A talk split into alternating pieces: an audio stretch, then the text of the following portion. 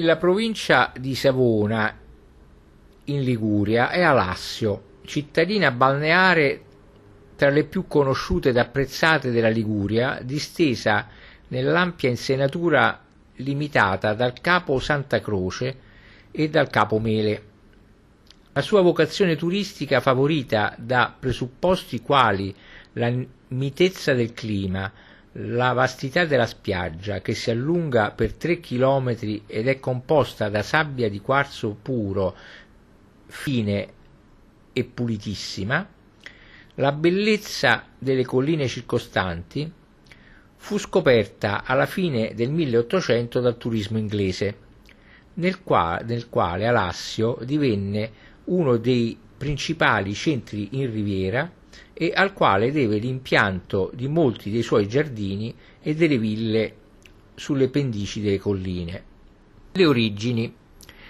Dal titolo della parrocchiale di Sant'Ambrogio, le origini del borgo si possono forse far risalire a un nucleo milanese stabilitosi sulla costa, presumibilmente negli anni 500 e 600, all'epoca della grande invasione longobarda della Padania.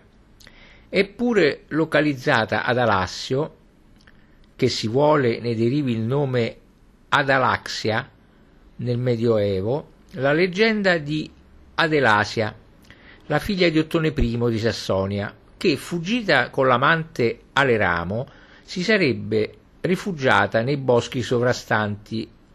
Dai due, poi riconciliati con l'imperatore, avrebbe avuto inizio la grande casata feudale degli Aleramici.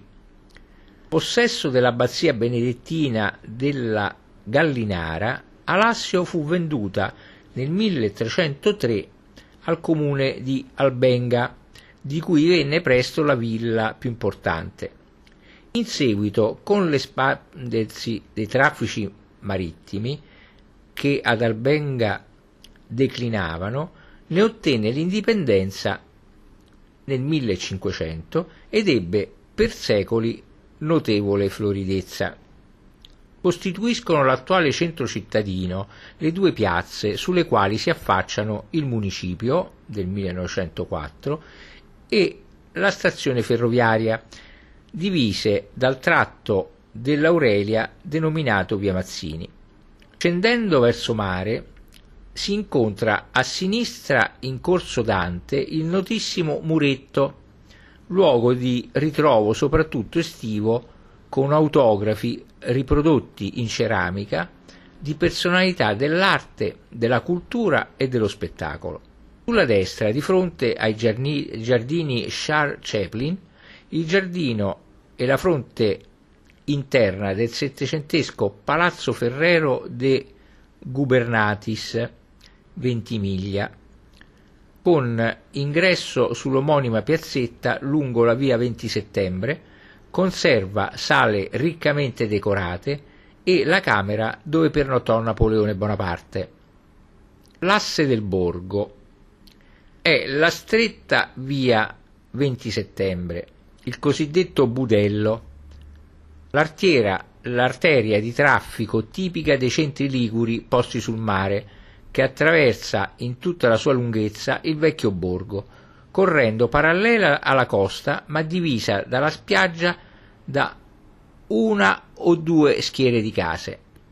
È tuttora l'arteria commerciale della città, assai animata fino a tarda ora, e molti degli edifici che la fiancheggiano hanno delle strutture 5-6centesche, Seguendo la direzione sud-ovest, dopo la piazzetta Ferrero, si nota a destra, al numero 9, il palazzo Scofferi, che ha all'interno un crocifisso attribuito al Gian Bologna, già del cardinale Barbarigo. A sinistra, al numero 26, Belle sovrapporta in Ardesia del 1500.